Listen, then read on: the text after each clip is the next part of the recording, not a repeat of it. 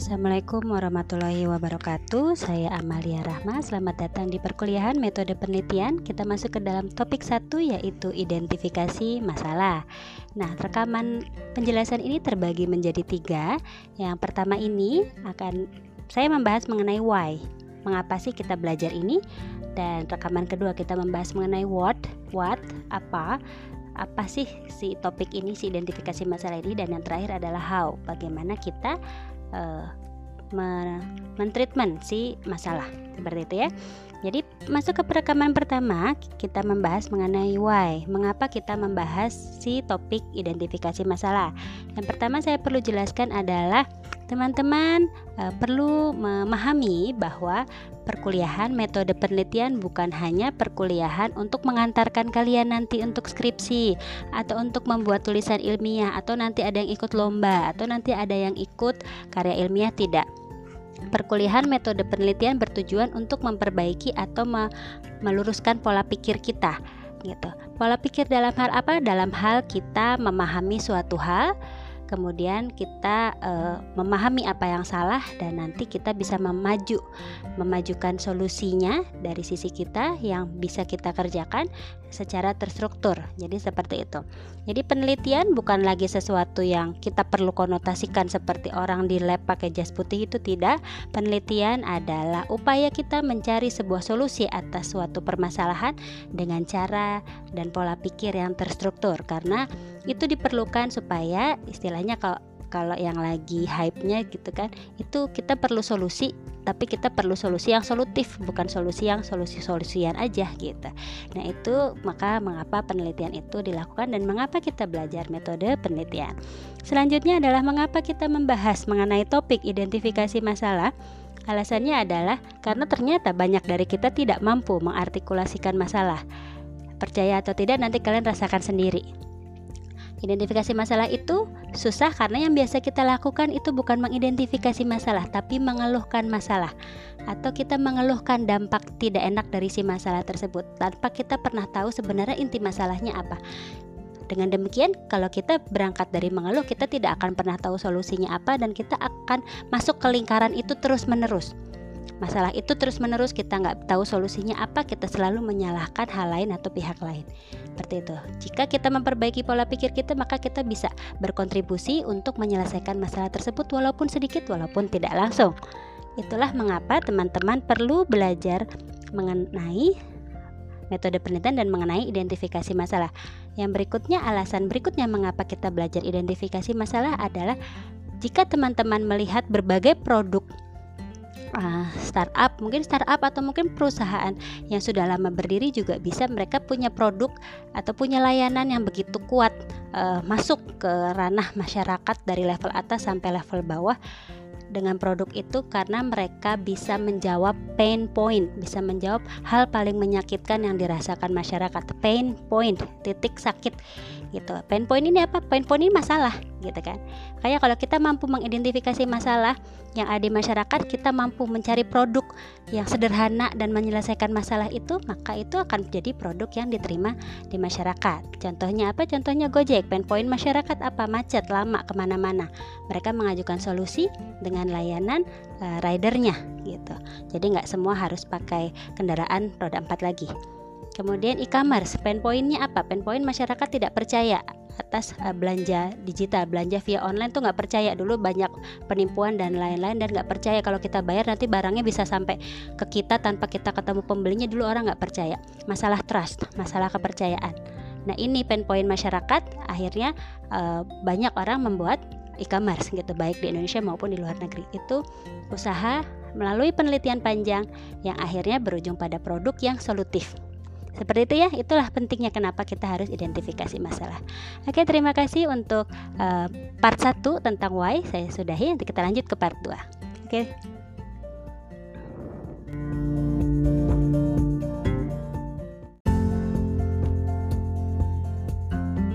Oke, Assalamualaikum warahmatullahi wabarakatuh.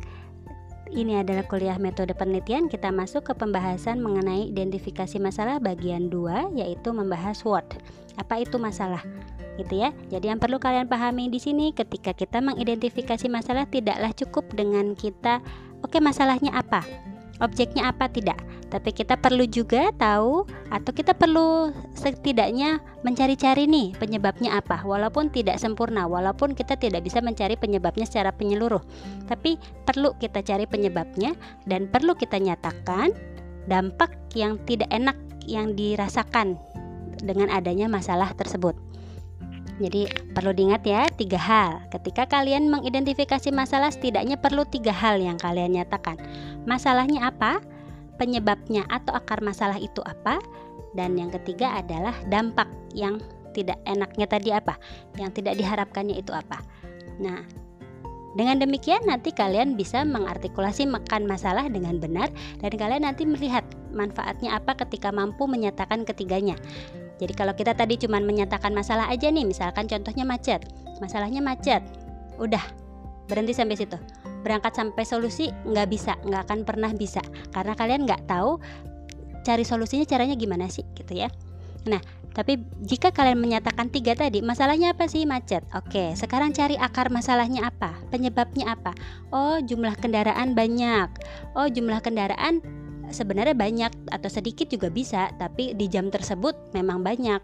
Jadi masalahnya ternyata kendaraan banyak di jam tersebut atau jam 7 misalkan. Atau carilah masalah uh, akar yang lain atau penyebab yang lain misalkan. Oh, macetnya ada di daerah A yang jalannya menyempit sehingga mau jam berapapun dia pasti macet. Nah, itu kita perlu identifikasi penyebabnya juga. Karena dengan kita tahu penyebabnya, kita tahu langkah yang bisa kita tempuh untuk membantu meringankan masalah tersebut gitu ya itu manfaatnya ya kenapa kita perlu tarik ke belakang sedikit kira-kira penyebabnya apa sih gitu atau bisa juga oh enggak sebenarnya di jalan itu tuh baik-baik aja dulunya cuman ada ada bolongan gede yang semua orang hindar jadi semua orang mepet ke satu sisi sehingga macet Oh, bisa seperti itu. Jadi masalah dan penyebabnya itu banyak untuk satu masalah aja. Nah, selanjutnya kita uh, maju ke depan yaitu ke dampak yang tidak diharapkan baik oleh diri kalian maupun oleh masyarakat lainnya atau orang lain. Gitu ya. Nah, ini yang perlu kalian uh, pikirkan kira-kira dampak gak enaknya apa itu gampang loh gitu dampak gak enak itu kan yang kita rasakan ya dari masalah kadang macet itu kita tahu itu macet tapi kalau kita nggak ngerasain dampaknya langsung kita nggak nggak tahu nggak atau istilahnya kita nggak menderita langsung dengan masalah itu kita biasanya kurang bisa relate gitu ya kurang bisa uh, ini bukan masalah sih sebenarnya buat gue karena gue nggak tahu macet di area situ misalkan gitu. Jadi yang perlu kita kalian pahami juga dampaknya apa sih yang dirasakan orang-orang dengan adanya si macet? Oh terlambat.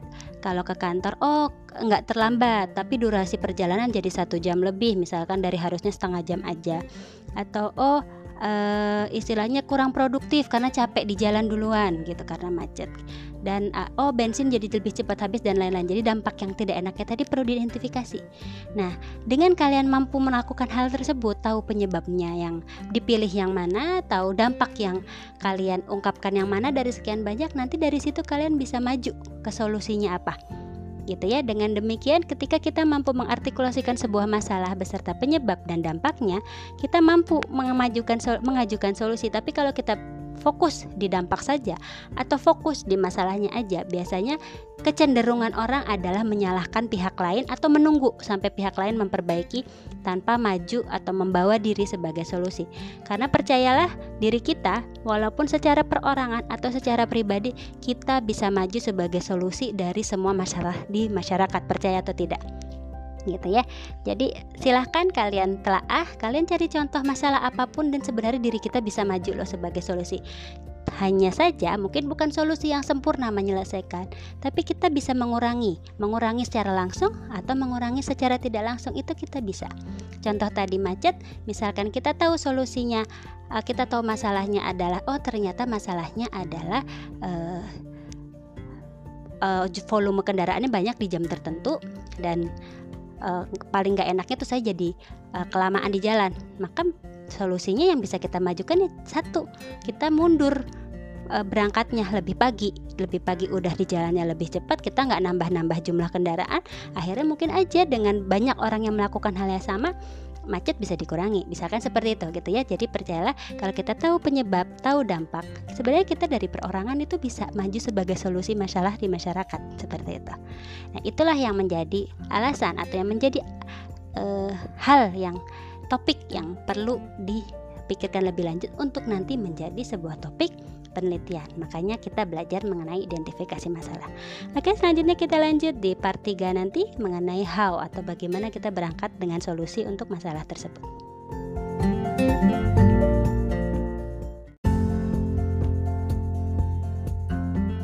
Assalamualaikum warahmatullahi wabarakatuh Kita kembali di perkuliahan metode penelitian mengenai identifikasi masalah bagian 3 yaitu mengenai how, bagaimana jika tadi pada rekaman sebelumnya teman-teman memahami bahwa untuk menyatakan masalah, teman-teman harus tahu masalahnya apa, harus bisa identifikasi penyebabnya apa, beberapa penyebabnya, pilih satu, dan apa dampak yang paling tidak enaknya, pilih satu.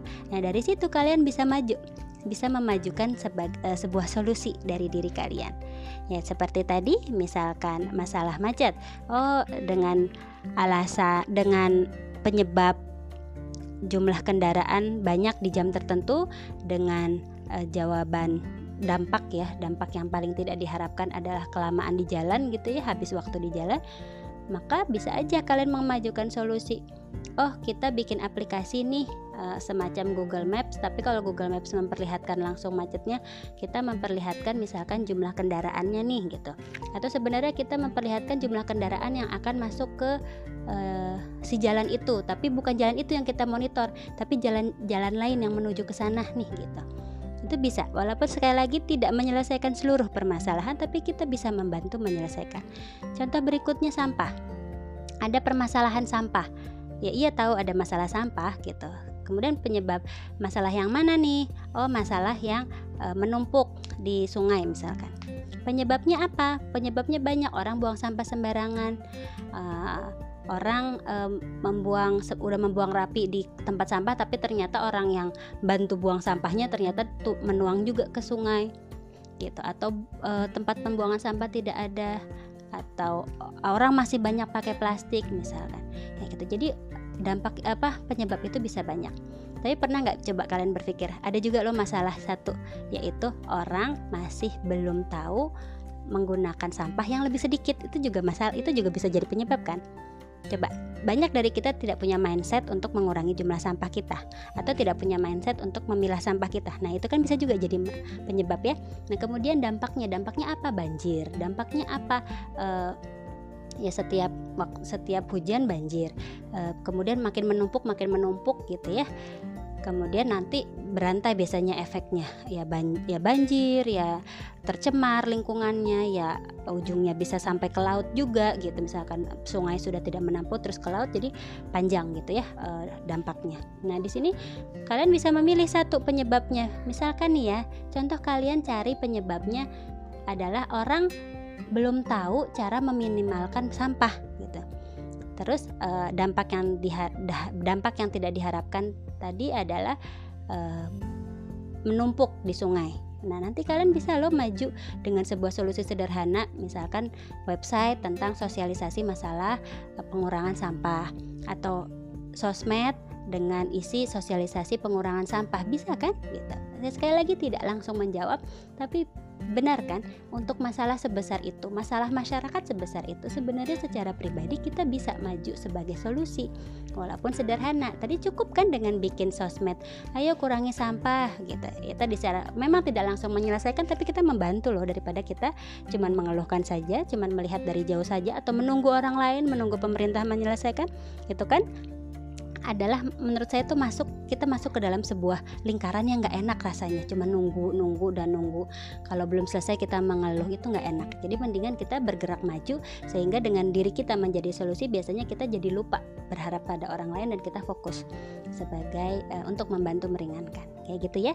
Jadi itu dampaknya tidak hanya sekali lagi kita tidak hanya berkuliah untuk bisa menulis karya ilmiah walaupun memang identifikasi masalah adalah dasarnya tapi percayalah jika kita sudah memperbaiki pola pikir kita mengidentifikasi masalah, penyebab, dampak, kemudian berangkat dari tadinya kita nunggu orang sebagai solusi kita bisa maju sebagai solusi tentunya solusi terkait IT gitu ya.